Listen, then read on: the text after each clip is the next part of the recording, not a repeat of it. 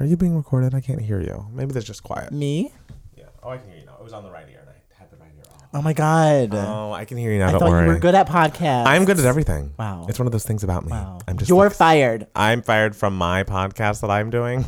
Our podcast that you are doing.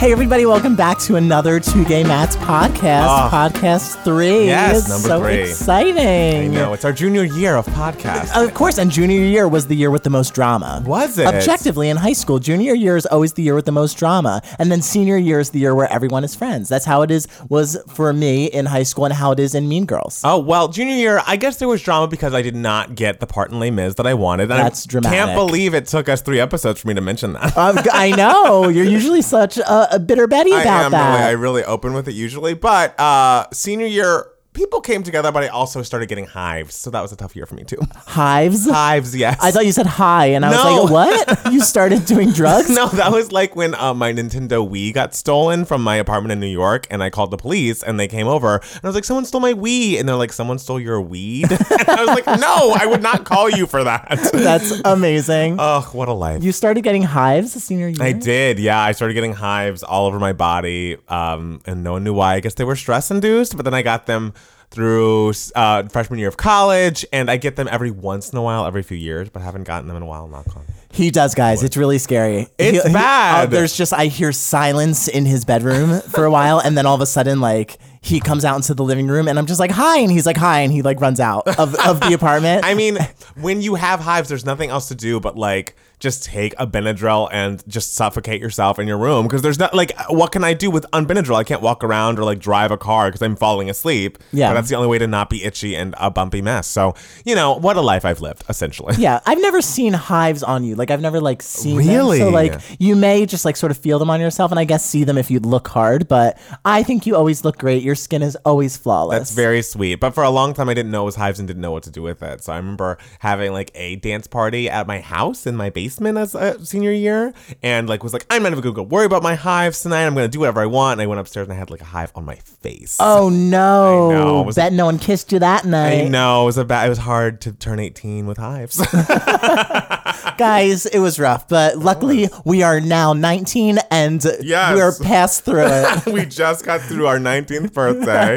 Uh, Matt Steele, how are you? How was your week? Uh, my week wasn't as good as last week, I know, I know. but you that. know I'm that's sorry. okay. I know because I'm your roommate, but I needed the people to know. Also, I'm just gonna say it again. Big Brother this Ah! week, Big Brother this week sucked. My weeks, my moods for my weeks ebb and flow with Right Big with Big Brother. Brother. Yeah, and Big Brother's horrible right now. I, I love that you're really going doing your best to make this a Big Brother podcast. I And, like, really I know nothing about this. I'm sorry, but it's what's gonna happen. You're gonna talk about your Nintendo Switch, Wii, whatever it is, oh my god. and I'm gonna talk about Big Brother, And- guys. And this is us as Mandy Moore, Emmy nominee. Emmy First nominee. time Emmy nominee. Did you look that up after our podcast? I did, yes. And it was Golden Globes she got nominated for. I always thought it was an Emmy she got nominated for. Guys, we learned so much on the two game Well, you do. I already knew that. so. Okay, well, Um. Okay, so I guess should we jump right into news for idiots? let's do it. All what was right. the news of the week, Matt What Palmer? was the news for the week? Well, firstly, last Sunday in an episode that I just saw last night. yeah, it took him a while to get to did. this. I did. When you're watching with someone, you have to wait for them, and so it'd be rude for me to watch without. Um. Anyways, Big Little Lies was has been finaled for season two. Assume I don't know if this is the last season. La- we thought last season was the last season. yes, we did. So I I I don't know. I have a lot of mixed feelings about this. How did you feel about the finale? Uh, the finale was objectively the best episode of the season, absolutely. without a doubt. Agreed. Something Um, happened. Something, yes, something happened. I don't think all the storylines were really wrapped up. I completely There- agree. That was an issue with season two. Was so. Oh, watch your water. It's about Oh. to tip off the Oh, coaster. gosh, you don't oh, guys, we almost had an emergency at the Two Gay Matts podcast. That'd be the last podcast. I'm gonna put it on the floor. Okay, great. Just for safety reasons. Sure, there's no wires on the floor where if your water spills, we'll electrocute ourselves. Yes, water. Water baby I learned from how to say Cent- that. Central Jersey. I learned how to say it last night. Sorry, go on. Life. anyway, um, so yeah, there are a lot of things that happen in season two that never really were fully fleshed out or discussed. Like what happened to Amabella's stress about like global warming? what what happened with that? Yeah. Um, I think uh, uh, what's her name? Shailene Woodley's story was just non-existent. It was very thin all season. And I felt bad for her because I feel like not even shading her, uh, but just all the other actresses on the show are just like huge giant names that are like storied actresses. And of course you need someone younger to play this part. And she had a through line last season that really made her interesting. And this season it was like, I got bangs and this boyfriend. there was there was a really funny meme I saw on Twitter that was essentially like uh, M- Mary Louise and it had her storyline, and Reese Witherspoon and it had her storyline, Nicole Kidman and it had her storyline, and then it was like Shailene Woodley, and then it had the video from Legally Blonde of the girl being like, "I got bangs." That's amazing. I mean, uh, and it's not really her fault, like, but it's just like she. I don't think she had much to do. I mean, I guess she got over her like issues with having sex post Perry, and um, Sure. so that's nice. But yeah, mm. I must say the storyline that I thought was the lamest wrap up was the Adam Scott Reese Witherspoon. Let's renew our vows. Like, bitch, that's the ending to all of this tension. well, and it was so frustrating because that was their storyline the entire season. Yes. It felt, and Yes. I did not care about their marriage whatsoever. I cared Reese about it. Witherspoon is my favorite character on Big Little Lies, and the fact that that was her character's story arc for season two was so frustrating. I cared about it. I didn't care about it at all. And the fact that the way it played out was essentially every episode, there was a scene where she's like cutting up cucumbers or mm. something, and they're like talking a little bit, and then she puts down the knife and she's like, So, what's going on?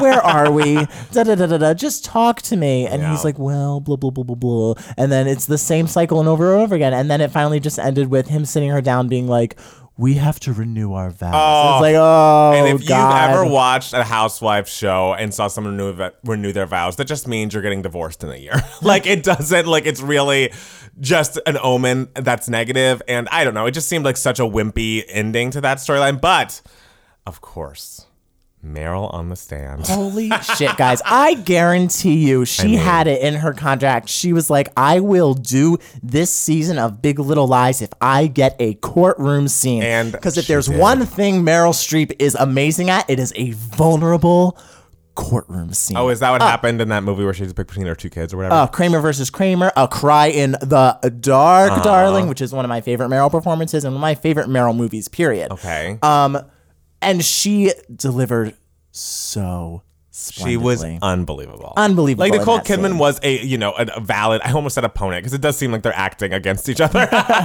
but like they, they worked very well together. But like Meryl, just like the emotion on her face, the shaking in her voice, the, the tears, gasp, the, the gasp, the when she like stood up and gasped the teeth, the teeth, the gasp, I gasped the teeth. Uh, just incredible, so fun. And it's, the great thing about Meryl's performance is her. It's not like a Laura Dern who's also incredible on the course. show, but who just has you know such great moments throughout and everything. Right. With Meryl, it was such a, a build and a build and a build, and you're just like, I know this incredible acting moment's coming, and it did come. Oh, and I'm gonna say something really controversial. Oh my God, we're gonna get our podcast in trouble. Go on.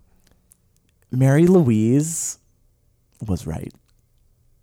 Wow. Oh, okay, not right about everything. Obviously, when she like accused Shailene Woodley of like dressing too sexy or whatever. Yes. Obviously, Mary Louise was wrong there. And she was wrong about her fucking son being a Uh, horrible yeah, well, obviously, being. Mary Louise was wrong about her son, but like she, if she didn't have evidence of that, like how would she? Meryl Streep's character did not know so much. Well, then So why did was- she do this? She was trying to put the pieces together, and I, un, she was obviously wrong in Mm-hmm. her assumption about her son and everything, but she was trying to put the pieces together, and there were so many things that she didn't know. All of these women were suspects in her son's death. Mm. Obviously, she's not going to trust them, so I empathize with her a lot, and I'm sorry. Fuck Mary Louise. And I'm sorry though.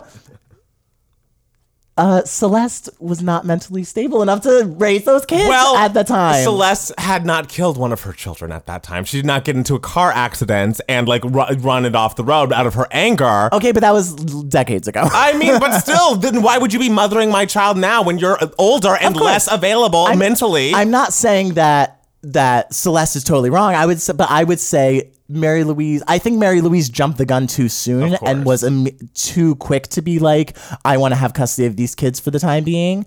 Um, when she could have delved into the, the situation more, but not who do you think is right? Do you think those kids should have gone to Mary Louise? Well, that's the thing. I don't know. I don't. Wow. I. I. I'm if I was a actively a judge, no. if I was a judge, I would. I would have a hard time deciding. That's that's my point. Because Mary Louise, I think, gets written off as a villain too quickly, and I really don't think she is. She's an absolute villain. I don't think so abhor all. her. She was trying, like Nicole was going through it, but she those kids were not being exposed, except for the one guy. they weren't being exposed to most of her sexual dalliances. She was never on Ambien driving with the kids in the car. She like almost she- killed herself Well, on Ambien. But Meryl did kill her kid. okay, but you have to admit that Mary Louise did have reason to She worry. had. I'm not saying she didn't have a point at all. Of course she did. Like uh, Celeste was going through it, but her course of action was so aggressive and so. uh, I think it just was too much. Like that, those are her children. You are their grandparent. I get you wanting the best for them, and you could express your worry to her. But to go to the police, we're going to try to fight for custody of these kids is like so beyond the pale and so cruel to this woman who's always already going through a lot, and those kids are going through a lot. It just was, ugh. I don't know. I, I, don't like I do think she jumped the gun too quickly and was Yes. too aggressive about it, but I do think she absolutely had a point. And I would have I think the the uh settling out of court that she wanted with where Celeste had the kids on the weekdays, Mary Louise had the kids on the weekends. I think that was a fair thing to say. I truly at that point I was like, you should have probably settled. You should have settled, Just because I was like, who knows how it's gonna go for you? But like by the end, I was like, no, fuck, she killed her kid. well, especially like it's not it's not forever. It's just for the time being until Celeste can get her feet back on the ground. but it did feel like he was she was attacking Mary Louise. Like every like especially everything about like oh the violence was just something you liked sexually and maybe you're the reason why he she he raped uh, Jane because he thought that ladies liked that because of you Nicole Kidman. And it's like fuck you bitch. There, there were some problematic arguments on Mary Louise's end, She's but awful. she, I mean, her son was killed, and it was suspected that it was murder. Mary Well, Louise had no idea what was going on. She grieve his death on her own time in her I- own home. I- Goodbye, Mary Louise. I can empathize with I Mary cannot. Louise, I guys. hope she, you know, is six feet under. Only the character we love, Meryl. it's also good that we're arguing about people that aren't real, but it's I'm I'm I'm with Nicole. I'm with her. okay, well, Nicole needs to get it together. Then she will when she feels like it, and until then, she'll Wow, be having okay. sex with random guys while her kids are asleep. I'm worried for the twins, They'll be fine. We're all adults. Well, they're not, but whatever. um. Okay. N- news item number two. Um. Apparently, the VMAs are still a thing. sure, yeah. even though they are not at their like you know Britney Spears heyday of 2000 2001 they're still being handed out even though music videos aren't what they used to be they're still being handed out and apparently Ariana Grande and Taylor Swift are leading the 2019 nominations Billie Eilish and Lil, Na- Nas X also got multi uh, nominations as well um, Taylor and Ariana got 10 nominations apiece which is amazing Wait, Taylor for what? for uh, video? you need to calm down and Oh. for me Oh wow, they were in the cycle. Like I think they came VMAs out so recently. No shade to the VMAs. Well, I guess some shade to the VMAs. The VMAs have gotten less and less legitimate over the years. So I feel like now oh, any video that came out before the day it was announced probably gets counted as an option. And Okay. like, I feel like I've made myself clear on this in the other um in other areas, but it's now fan voted. Everything is fan Yeah, voted, and it's like, rough. well, this has now just become the People's Choice Award. So like, whatever, and that's fine. But I will say, uh, the nominees for the video of the year. I think I haven't seen all of the videos, uh, but I've seen five out of six of them, so I'm proud of myself. Uh, Twenty One Savage featuring J Cole, a lot I have not seen. Billie Eilish, Bad Guy, I've seen and is colorful and fine. Ariana Grande, Thank You Next, I've seen and is a good video that has nothing to do with the song. Jonas Brothers Sucker, I thought was a, a feast for the eyes. Lil Nas X, Old Town Road with Billy uh, Ray Cyrus, I just watched before this podcast, and it's really fun. It's better than um, Once Upon a Time in Hollywood, which I also saw this weekend. Wow, and about one five hundredth of the length. I know, I know. Oh, that movie was forever. Um, and then Taylor Swift, you need to calm down. So, of the videos, which have you seen, and which would you pick for video? I have seen Thank You Next. I have seen You Need to Calm Down. I have not seen Bad Guy actually. It's very colorful and Um, bright. and I've seen parts of the Lil Nas X video, so like I don't want to judge it because I have not seen the full thing. I have not seen the full arc Well, of bet- the story. between Ariana and Taylor, who would you pick? Oh, Taylor. Yeah. Because the Thank You Next video, everyone was obsessed with it. And if you are a patron of us, you would have see our reaction to Yeah. it. We did a reaction to the video. I think the video is so whatever. I think Hmm. it could have been so much more creatively done. There could have been such m- more of a through line. Um, and there wasn't like if she was dumping each of the boyfriends in each of the respective videos, Right. that would have made sense and it would have tied the video together with the song. But this video just felt like a giant gimmick to me. Right. Like just oh, we're gonna reference all these movies and everyone will like it. It's no, can we like at least sort of tie the loose ends together to make it make sense? I mean, yeah, no, I I I completely understand that and agree with it. It just was like a lot of old references, and like that's cute, and we like that, but Sure. it just didn't it didn't tie to the song as well as I would have liked. I truly, I think I would vote for maybe Old Town Road or You Need to Calm Down. Old Town Road, I think, is a little makes a little bit more sense narrative wise, but it's maybe the I don't know what the point of the VMAs is at this point. Like, do you want the best video really, or do you want like a uh, the best song with a good video attached to it? Things have changed so much as far as music videos go, and People are just going to vote for their favorite I, I, I forgot that it was all uh, yeah. voted. So that's, anyways, this conversation does not matter at all. none of this matters because this award show doesn't matter. And it's just so sad. Well, maybe the per- I'm hoping maybe that the performances will be really good because back in the day that was what we fought for. We fought loved a good performance, but I feel like the years that Beyonce is not performing at the VMAs lately have been very whatever. But that time Rihanna did like five performances. It was fun. yeah. But then Beyonce performed the exact same day. Oh, it was right. like, and it was like, oh. who's getting the Video Vanguard Award? I don't think it's been announced. Not that I can see. They because I remember they tweeted out like, "Oh, who should get this? Who should get this?" And um, I am of the opinion because uh, Kid Fury on the Read always mentions it, and I completely agree that Missy Elliott deserves the Video Vanguard Award because her videos were fucking fantastic, and I think they gave it to Jennifer Lopez, and she has some cute videos and some cute choreography and some cute looks, but Missy Elliott truly broke so much ground in her music videos. I, I my boyfriend had not seen a music video before we started dating, and so I made a list of 30 for us to watch together. Yeah, repeat, repeat that sentence I know again. he had not seen a music video before we started dating. A music video. Everyone has different histories, so I had to let him into my world, and uh, I had to throw in the "Get Your Freak On" video from Missy, and it was just there were so many Missy options I could have chosen from. And when I was going back to compile that list, I was like, wow, she really has so many great videos, and I just want her to be recognized because she's such a queen, such a talent, and I feel like she's a bit underappreciated, especially in the conversation of female rap, because everyone's like, oh, Nicki and Cardi, and like before this, there were no female rappers. It's like, oh, well, uh, Missy, Yeah, like hello, you're all crazy if right, you say that. right. Um, yeah, I think Missy Elliott would be a really good um, addition to that legacy of the I'm video. trying to think who else doesn't have one that deserves one. I, f- I heard, read, saw somewhere that they're thinking of dropping Michael Jackson's name from the award. Really? Yeah, I forget where I saw that. I saw that on Twitter somewhere. Um, but they were just like considering it. It wasn't like a serious thing. So who knows how legitimate the article was? I didn't even click on it. Um, yeah, so I heard that.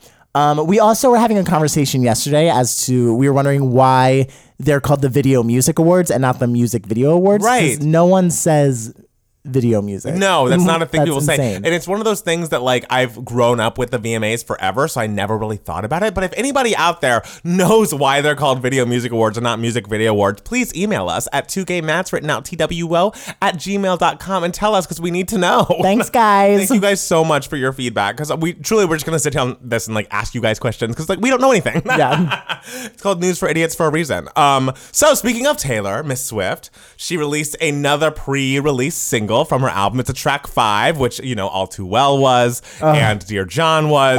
so they always have a special place in the Swifties' hearts and in Taylor's hearts. And this song is entitled "The Archer," and um, I feel like I have read reviews of "The Archer" that you know are very glowing and very amazing. It is quite the lyric. I think uh, it's interesting that she admits that you know she has been the person to be the attacker in things and she's also been the victim of things and it's like why would a man leave me but also why would he stay and it's like i think the lyric is very interesting and self-referential in a way that's not annoying and kind of honest because i feel like there's a big question mark over taylor swift over like are you the vic- like why do you always claim victimhood are you a good person Yeah. which is a weird thing for an artist to have to combat but the fact that she's Well, and like she's also kind of just like asking herself Right. that question, like, "Oh, am I such a pain in the ass?" right. And then at one point, I'm trying to find the exact lyric, but at one point she says something about all of my enemies used to be friends. yeah. and it's All like, my oof. enemies started out friends. Yes, and it's like that's So help me hold on to you,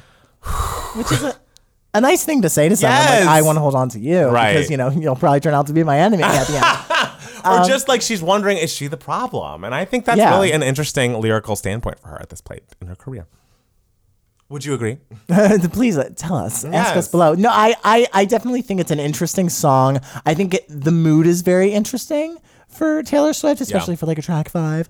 Um, I don't know if it's as amazing as other people are making I it out to agree. be. I agree. Uh, but I do think it's a very good song. like a- I enjoy it. It's a very good song and a solid melody. I think the real Achilles heel of the song for me is the production. It really, and I usually, honestly, I see people saying like, "Oh, I hate her work with Jack Antonoff," blah blah blah, and it's like if you speak ill of Out of the Woods, like we have nothing. Who to hates talk her about. work with Jack Antonoff? A lot of people I've been reading on. You know, I love the boards. I go on the boards, and someone actually tweet uh, wrote they're, on they're trolls. wrote on our Facebook page like she should be banned from working with Jack Antonoff. This Oh song is so God. repetitive and boring. And I just I do not feel that way about all of their work together, but I do think the production here was a little lackluster. I really wanted it to build and go somewhere like an all too well would, and I felt like melodically and production wise it was kind of stagnant. See, I feel like that's what's kind of interesting about it, though, is the fact that it doesn't really build into something huge and epic. The fact that it is a little mellow, and you're not really expecting that of a Taylor Swift. So, what I'm interested in is how the song fits in with the rest of the album. Yes, I I, with want to see that before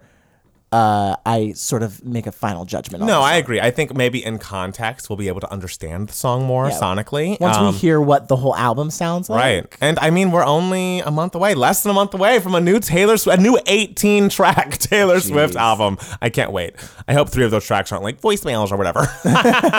Because she loves doing like a voice recording of when I was first writing the song, which I guess is interesting, but like, don't beef up your album with that. I don't want, I don't, I want real songs. I mean, if it's only three tracks that are voicemail things, that's still 15 tracks. I- I want 18. songs. okay, but I'm just worried, like, if it's a whole 18, like, some of those songs might not be as good as the others. I mean, we already heard me. wow. Me is cute Me is cute fun. and fine. Yes, no, it is fun. I think of the three songs, "You Need to Calm Down" is still my favorite. Yeah. Um, but I am. I just think she can write a great pop song. I'm. I'm never gonna give up on Taylor, guys. I'm just not. I'm a Swifty. Something I am missing a little bit about the Archer that's different from her other track fives, besides like Delicate.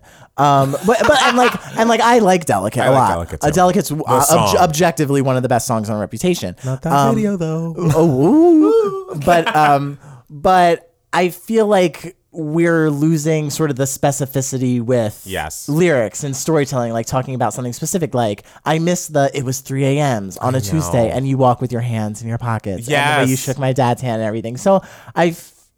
And I kind of like how the Archer is a little more broad, a little bit, but I am missing that with her newer music in general. That's Yes. kind of just a general note about her music. I would felt no. I think the, the transition to pop has also transitioned to her into being a little less specific lyrically, which I think is the Taylor Swift problem. I think she really balanced it pretty well on 1989. Things were still a little less specific, but Blank Space is so specific. There are songs on that album that even if they are pop leaning, tell such a specific story. And I felt like on Reputation and on a couple of these songs that have come out for Lover, it seems like that's what's missing. And I, I get that country clearly lends itself to a storytelling uh like song writing style more so than pop does. But like taylor you gotta play to your strengths. Whether you want to be a pop girl or a country girl we want to hear a story right Because that is why everyone fell in love with Yes. you to begin with. It's because you're so good at that. It's like, yes, I want to know about July 9th when he got off the plane. Exactly. July 9th. Because we all remember the dates What when he got off the plane. I mean, you do. I don't remember anyone's date at all. I forget their names even. Okay. Um, there also was a news story that you're gonna need to take the lead on because I'm still a little unclear about it. Um, it, sa- it sounds like actress Faye Dunaway was fired from play Tea at Five for allegedly slapping a crew member, and I. This is uh, per the New York Post. Um, and the play was Broadway bound, and she's had repeated hostile encounters with the crew. Slated to star in the one woman one woman show. I didn't know that about uh, Katharine Hepburn's recovery uh, of a 1983 car accident. The producers, Ben Feldman and Scott Beck, released a brief statement on Wednesday announcing the decision to part ways with the veteran action uh, actress. The producers of Tea at Five announced today that they have terminated their relationship with Faye Dunaway. Plans are in development for the play to have its West End debut early next year with a new actress to play the role of Katharine Hepburn. So, how do we know that she slapped somebody? I'm I'm because the person was probably like, she slapped me. Like, what do you?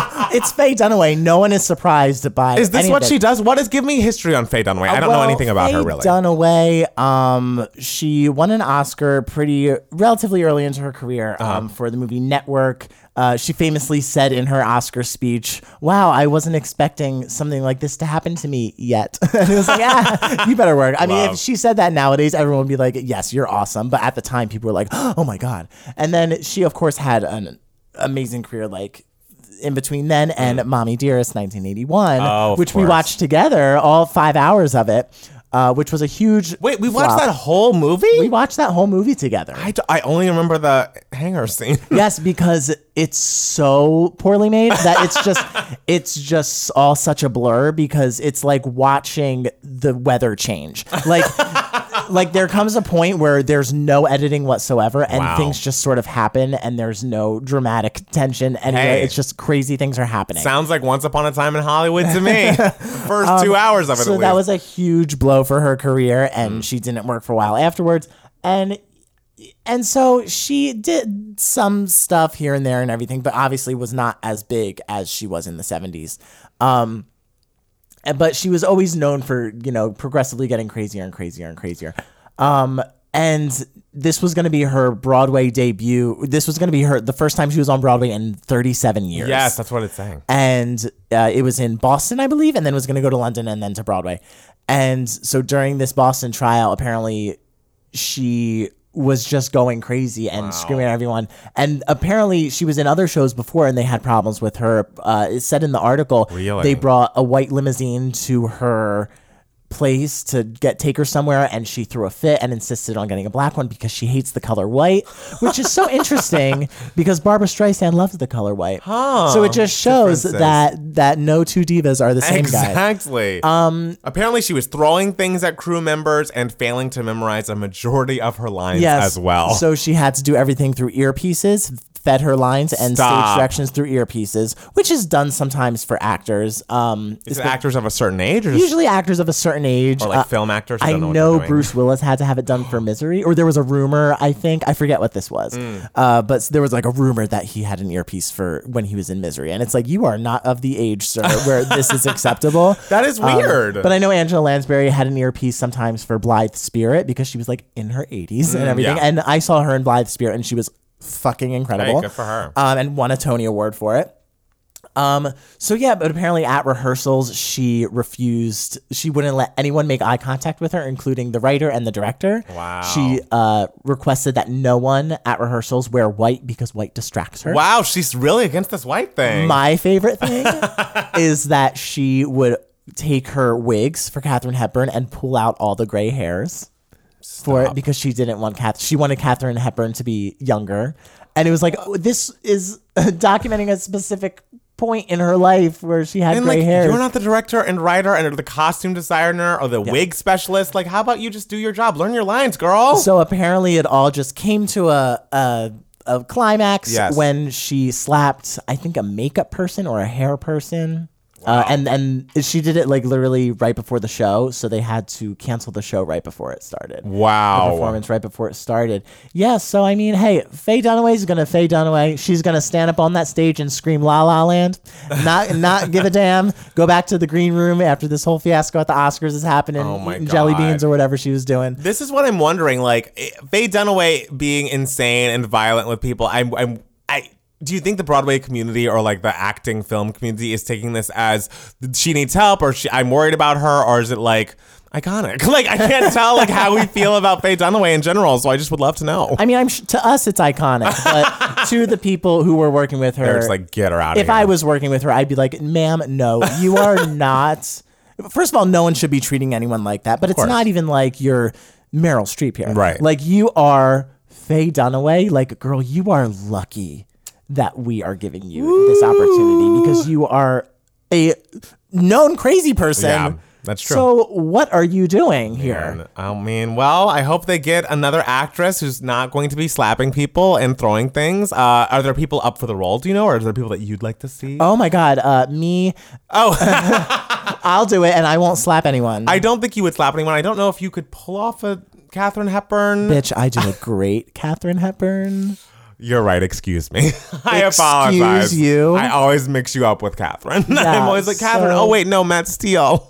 Just uh, let's let. I'll go to the open call. I'll tell everyone to go home. I'm, yeah, that's the thing. I'm sure it'll be a big open call for fucking Catherine With a, Hepburn. just like how it is in the movie, a chorus line, just a line wrapped around the block, oh my god. waiting to, to audition for Katharine Hepburn in this play. Oh, well, uh, we have one more news item, a news for idiots item, and apparently, gay sitcom that started it all. Um, Will and Grace is ending next season with season 11. It's ending again. Again, I know. I feel like Oh. we've heard this before, and I, I, the thing is, they've announced it in a way that made it sound like, oh, we, the producers and the cast, got together and decided to tell NBC that this is going to be our last season. But then you look, and it's like when the revival first started, it was like doing gangbusters for NBC. The ratings were through the roof, and now it has, it's doing half of what it did last season. I think it's averaging like three, three and a half million on NBC every week, and so it's not it's not the hit that they had planned on it being. Because I remember it getting renewed for like two seasons at a time. Like it got it pulled to This Is Us when after that first season was doing so well, they renewed it midway through and it like had multiple season renewals. Um, so I don't. I mean, I don't know if I buy that it is. They've decided that it's ending or that it's gotten canceled. I mean, honestly, I was blown away when it got two seasons renewed. really? Yeah, be, I figured it would just be a one season revival. Right. This is it because I I'm not shocked at all that the numbers dropped so significantly after the first season. Right, because I mean, Because in it- fairness, we were watching the first season. We're not watching, or I was watching the Yeah, first season. and I'm not watching anymore. because I figured it came back as a novelty thing, Right. Or like a nostalgia, like, oh, look at this thing. Yeah, Like, I- remember when? I think it it should have sort of stayed like that. I feel like that would have been not. I mean, I guess like it's not that it shouldn't have been renewed for two more seasons. Like, why not? It's great. It's Will and Grace. Mm. Yeah, we love having it. Um, but I, I'm just not surprised that the other two seasons were not as successful. right. And also, I think they were paying those, the cast so much money because they're so irreplaceable that it was kind of an expensive show to make. Like, Yeah. I feel like it's not easy to be paying Debra Messing, like, what, $350,000 or $500,000 an episode, something crazy like that. Like, so I get that if it's not doing giant, huge first season numbers, not doing like This Is Us numbers, you can't just like keep it on the air. Um, but Yeah. I, I hear that it's actually still good. Like, I, Of course it is. It's I hear, Will and Grace. Yes, I hear that the writing is still solid, and like I enjoyed the one season I watched when it was back, and I Oh, it was of, great. It was great, and I kind of wanted to keep watching. I don't don't know why I fell off. I feel like I'm part of the problem, but I wanted to see how. Um, Oh, I forget what's Ross's real name on Friends. David Schwimmer. how his character was going to be evolved because you know I'm a Friends head and I'm a big Ross head specifically. So I wanted to see, you know, he was kind of like the angry guy that uh, Debra Messing ended up dating, and I wanted to see how that all played out, and I didn't keep up with it. So Yeah, I mean, uh, congratulations to Will and Grace for being the one reboot to really be successful. Yeah, successful and good. Like, I- are there any other TV shows that I mean, I think that? Fuller House is still Oh, on. Fuller House but is like, still on. I hear it's about that. fucking awful. like, I can't imagine sitting down to watch an episode of Fuller House. And honestly, Full House was of its time. Like, even going, I couldn't imagine going back and watching Full House at this time, but especially Fuller House. Well, it's know. also hard because Fuller House is Netflix, isn't it? yes, And uh, Will and Grace is NBC. network. So, I good for Will and Grace. Yeah, I agree. It's harder to keep a show like on network. I Right. feel, and especially a reboot. Like, yeah, good for them. A reboot with a bunch of gays. we th- stand. I think I I say they should pat themselves on the back for a job well done. Yes. Another three seasons that everyone can enjoy. Right. A lovely addition to the show. To the And I think that guy. Brian Jordan Alvarez is still on it as Jack's Yeah. husband, and I love him on the internet, and I love his series Caleb Gallo, which I know you thought was weird.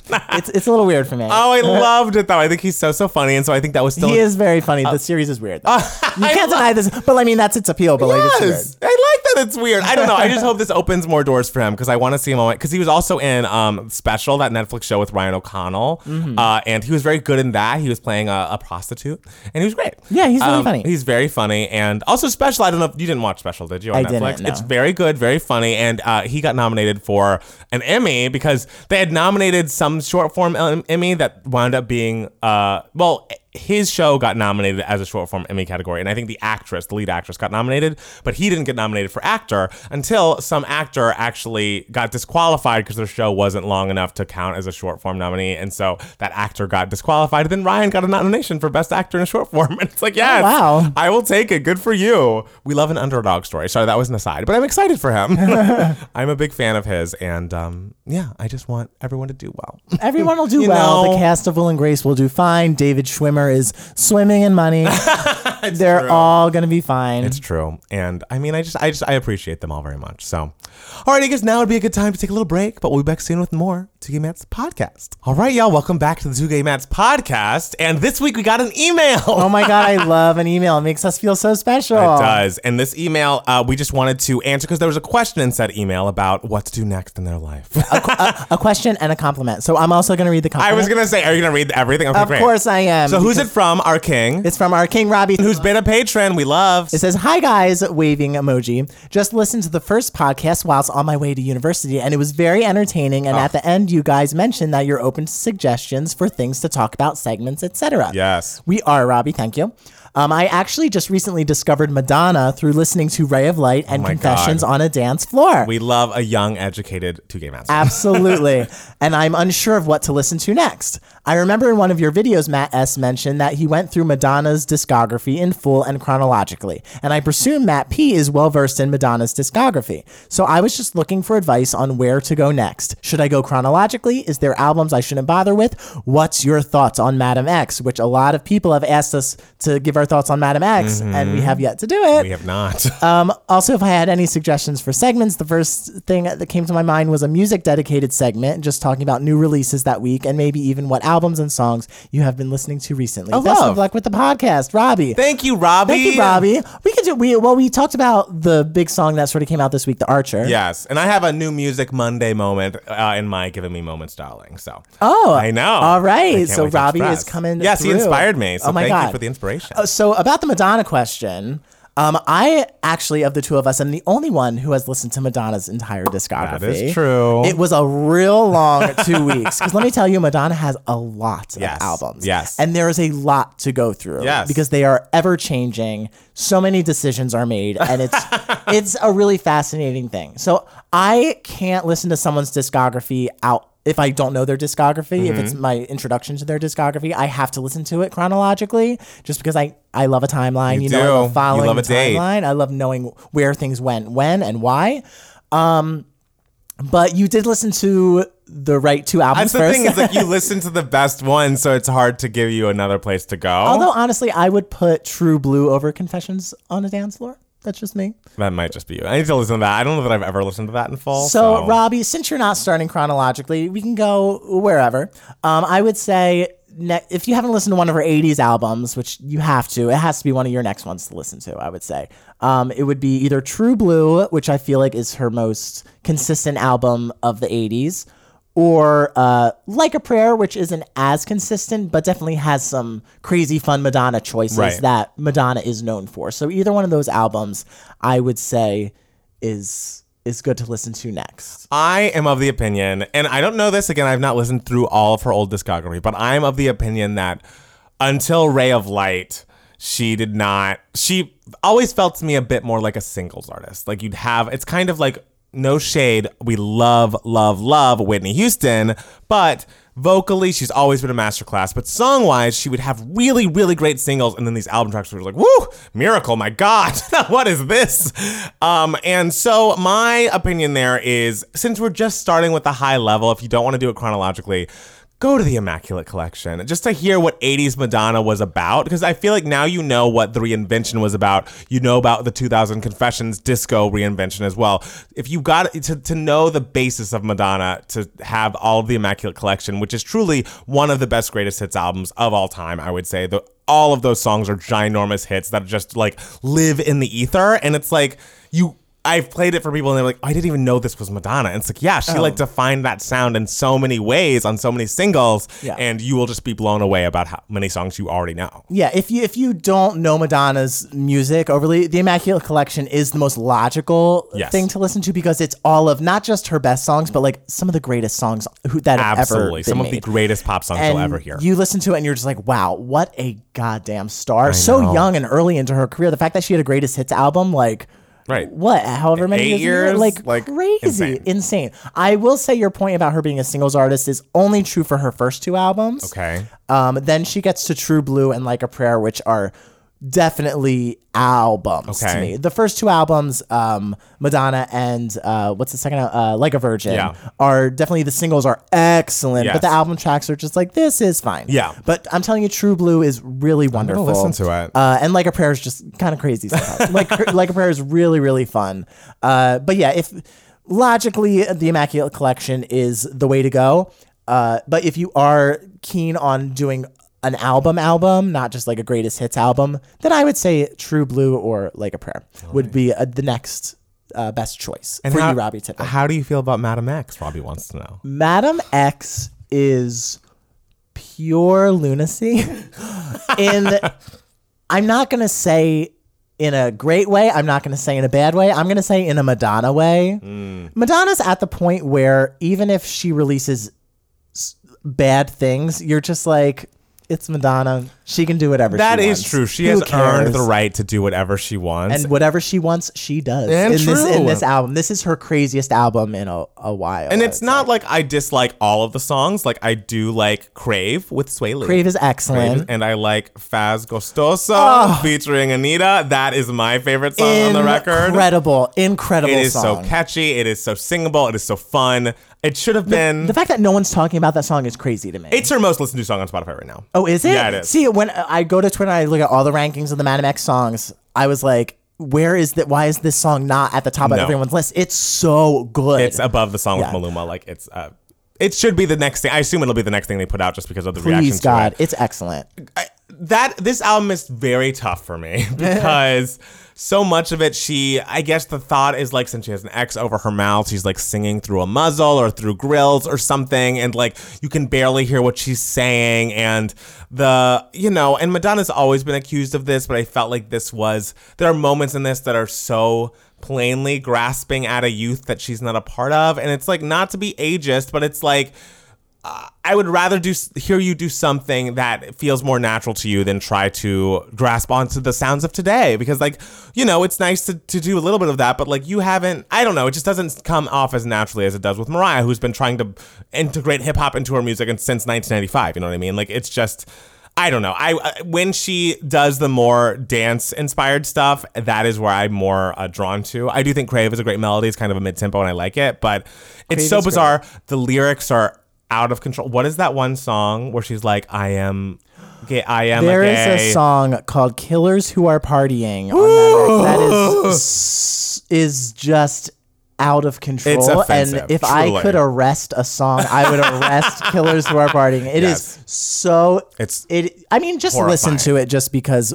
you just need to listen. I guess if you're curious. it's crazy. Um, yeah, there are some really really weird ones here like uh extreme occident is so strange i really like batuka and matt palmer does not like batuka No, no one likes Batuka. um, I, I like Batuka a lot. I like Come Alive. Come Alive sign. Um, yeah, so I I guess after you're done listening to like the great Madonna albums, yes. might as well give Madame X a listen. Yeah, just 'cause it's out It's now. Madonna, and it's you listen to it, and there are so many moments where you're just like, "Huh, she she did that." All That's right, true. If nothing, go it's Madonna. not. Uh, choices were made, which I appreciate. It's not like a few of her post-confession albums where it just feels like a little paint by numbers. It does not feel like that. So it's inventive and experimental, but it just doesn't always work. yeah, it's her most experimental, which I appreciate experimental more than I exper- appreciate boring. Yes, that's true. And No I mean, one's boring. Madonna's never boring. like, like it's Madonna. Like, bitch, she's Madonna. She is that. So good for her for Yes. creating such a crazy album. What there are some good songs on here.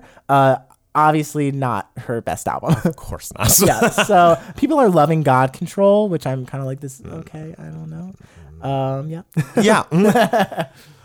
All right, are you ready to give us moments, Matt Steele? I'll give you a moment. What has been giving you life this week? This is Giving You Moments, darling. If you're new to the podcast, this is where we talk about the things that gave us life throughout the week. And so Matt Steele will begin with what really, you know, it made his week amazing. Well, uh, this hasn't been giving me moments throughout the week because it just happened yesterday. Okay. So, but it was it's giving me moments since yesterday. Okay. Which equals my week. Okay. Um, so there was a clip of footage released from the set of West Side Story. oh, I didn't even know that. Yes, of everyone dancing, of them filming the song America. Hmm. Uh, and I guess it was some crew person like filmed it on their cell phone. And you see like the camera person weaving through the dancers and everything. And it just made me so excited. Did it look amazing? It looked it looked great. I mean, everyone was dancing really well. I was so amazed that there were children involved in this. It seemed like the number America, which is in the stage show, it's just a group of girls singing it. In the movie version, it's girls versus guys singing it. Um, but in this movie, it looks like the whole neighborhood is singing it, which could veer into gimmicky territory, but like for the time being, I love it. I think it's really fun. There were little kids dancing, and they were really great. Every it, it just sort of made me think this West Side Story movie isn't needed. It's not needed, but god damn it, if someone's willing to throw money at it, I will take it. Yes, watch Like, it. How many reboots of Spider-Man are we going to have to sit through? A million until we're out of like young, attractive white boys. which will be until the end of time. true. So you know what? This new West Side Story, it's not going to be as good as the the original movie, but you know what? Maybe it is. Who knows? I, I, I'll, I'll see. Steven Spielberg is an amazing director. I'm not one to judge until I see the movie. Don't count him out. But don't count him out. He's Steven Spielberg. Yes. God. Um, but you know what? Why not? Like, I'm willing to sit through another West Side Story. It's a great musical. I'm excited to see what happens with it. I'm excited. I've never seen it. I'm. I guess I need to watch the. See the 60s original movie first. version. Okay, I'll yes, watch the original because movie that is first. a, a, an incredible movie. Um, but yeah, I, I go back and forth on was this needed, was it not needed, Mm. and my determination after seeing this video was it wasn't needed, but like. Why the hell not? Why the hell not? It's West Side Story. People love Yeah, it. people love it. I love a musical movie. I'm here for it. Let's doesn't? go. Let's go. Well, the things that have given me moments, darling, this week, they're gonna be two, but they're gonna be they're gonna be short, so no one worry. Um, the first is a new Music Monday, which was inspired by Robbie. Thank you again. And uh, I feel like the song is not new, especially worldwide, but I just heard it on the radio for the first time. I don't listen to the radio much, so this was um, a surprising thing for me to even be listening. But there's an artist by the name of Lewis Capaldi. Have you heard of him? I've never heard that name in my life. he has a beautiful song entitled um, "Someone You Loved," and truly, it's as someone like you ripoff. It's just him and a piano, and it's like a song about being brokenhearted and broken up with. The piano riff even sounds a little like someone like you. But if you're gonna rip off a great song and make another great song, I don't hate it. and his voice is like raspy and cool in that way, and he's really, really singing. Which I think, if I had to like say exactly what my issue with like music today is. It's a lot it's the lack of the real vocal behind it. I just love a vocalist who's really really singing and so hearing lewis capaldi being a new artist that's having a big hit worldwide with a song that's such a ballad and such like a heart wrencher and he's really really singing is uh i don't know it's good it's inspiring.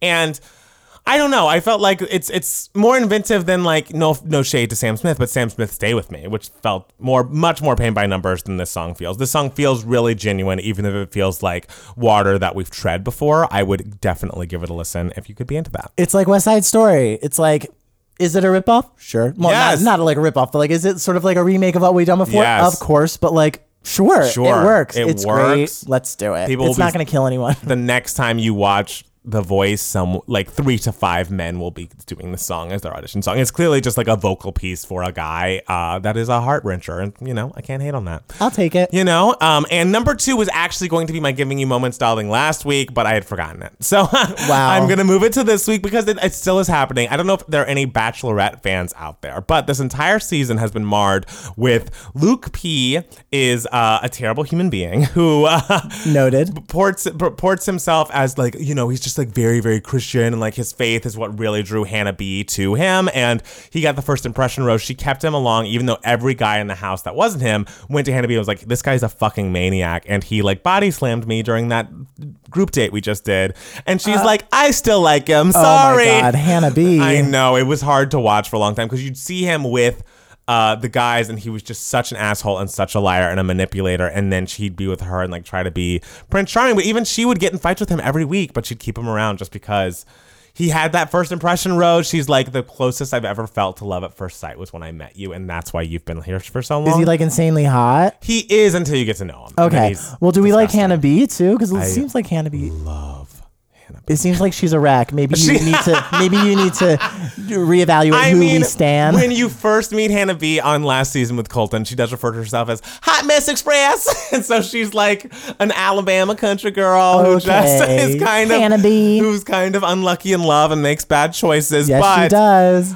Eventually she gets to the top four. So this is Fantasy Suite Week, and um, it, it's basically like the week that they can have sleepovers. Oh, excuse me, top three is Fantasy Suites, where they have sleepovers and like maybe they have sex, but who knows if they do. She did not get rid of three. She didn't get rid of a fourth guy, so she's having four Fantasy Suite dates.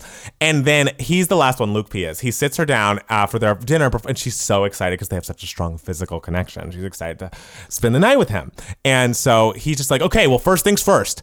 Um, if you were to have had sex with any of the other guys here on one of these dates, I'd want to go home right now. Uh, uh, uh, Luke. Luke. And so she is just like, kind of takes it in and is like, well, you know, actually that like makes me really mad. No, no, that like makes me really mad. And so she like gets up. Wait, I'm um, mad. and she like really has to realize that she's upset. But honestly, she's a person that when she was first doing The Bachelorette, it was like, ooh, I don't know if she's like, uh, I don't know if that she she gets her words out quickly enough for to be good at this. But she gets up and she tears into him and she's like, "You are not my husband. You do not own me. I it is my body and I can do what I want with it. I don't." And he's like, sit back down. You owe me." Blah blah blah. She's like, "I don't owe you." Anything at this point. And he like won't leave. He tries to do what he does every time he gets kicked off the show and just like use his big blue eyes and like his like muscle arms to like forgive her. And she's like no no you have to leave. Leave right now. And he's like won't get in the van. She's like well what if i told you that i had sex with one of those guys in the windmill twice? Would you want to leave then? Wow. yes bitch. That's it was amazing. amazing. it was so and then he finally left. He showed back up again and like was like i forgive you for your mistakes and she's Whoa. He's just a garbage person. This last week was like the men tell all, where all the guys that have been kicked off so far come back and talk about the season. And he essentially he said, "I wouldn't have changed anything I did." wow. He's like a maniac. I mean, I assume now Hannah B just kept Luke around because the show wanted Luke to be kept around The for the is, drama to have a big climactic moment you like think that. that? I don't. Really? You, I'm like, no. She loved him. Like the thing is, the last maybe four or five bachelorettes, their their first impression rose has won the entire season. So I'm sure she was like, oh my god, he's my guy. All those other bachelorettes picked their guy the first night. Maybe I did too. She really just thought it was him. She really thought it was him. Mm. well, I mean, So- good for Hannah B for seeing the light. I know, and I feel like we're having a conversation with you know parts of the country that are watching The Bachelorette that's not always having a conversation about this about about slut shaming and why it's wrong. Um, I think the straight guys who need to see that conversation are not watching The Bachelorette. Ah! I mean, that's the- just my. I feel like there are definitely some straight guys watching with their girlfriends who are watching, and I'm like, huh, people don't seem to like that. I don't know. Maybe that could help. I don't know. Sure, I'm sure someone's life has changed I, because I of it. hope so. I Yes. hope so, and I I appreciate it, even though it was it was tough. giving them life. As Yes, well. it was. It's Giving giving us all moments. life. It was tough to watch Hannah B keep him around for so long, but I will say, him getting kicked off that show was has given me life for the past two weeks. That's oh sorry. Uh, that's the thing with like Big Brother. It's like you want your vil- the villain to be out immediately, Right. but then if they linger for a long time and then someone finally gets them, it's just like yes, like yes, it's like, satisfying. Yes, you deserve this. So Guys, that- reality TV is great. It- I mean, that's the point of the show is we love reality TV, and you should come on board because you know we're not too good for that kind of thing. Um, but guys, oh my God, podcast number three all wrapped up. Our longest yet, fifty-two minutes. Is it? I thought our first one was like 54. I think it's fifty-one. Okay. you could be right. okay, whatever. But you know, we expressed, we we told the people everything we need to tell them, unless you have something else you want to tell them. I think I'm dry right now. You're dry, But okay. next week I will have a lot to tell. them. That's great. Well, guys, if you enjoyed this, make sure to go to patreon.com slash 2gaymatts. And for as little as $1 per video on our YouTube channel, you get an extra bonus video from us every single week. We are preparing to record a video about Janet Jackson's The Velvet Rope soon. If you'd like to hear our thoughts on that, definitely join us on Patreon. Also, if you want to go to youtube.com slash 2gaymatts, we imagine you found us there. But if you didn't, go there. You can see our shining faces up on the screen to talk to you about this kind of thing in probably like smaller little snippets about one thing at a time and not all over the map. But that's why we love a podcast. We love to free will. We love to discuss. We love to express. We love it all. We love long. We love short. We love middle size. yes. We love it all. Yes. Sure. Thank you guys for listening. we'll be back another, next week with another Two Gay Matts podcast. Bye, guys. Bye.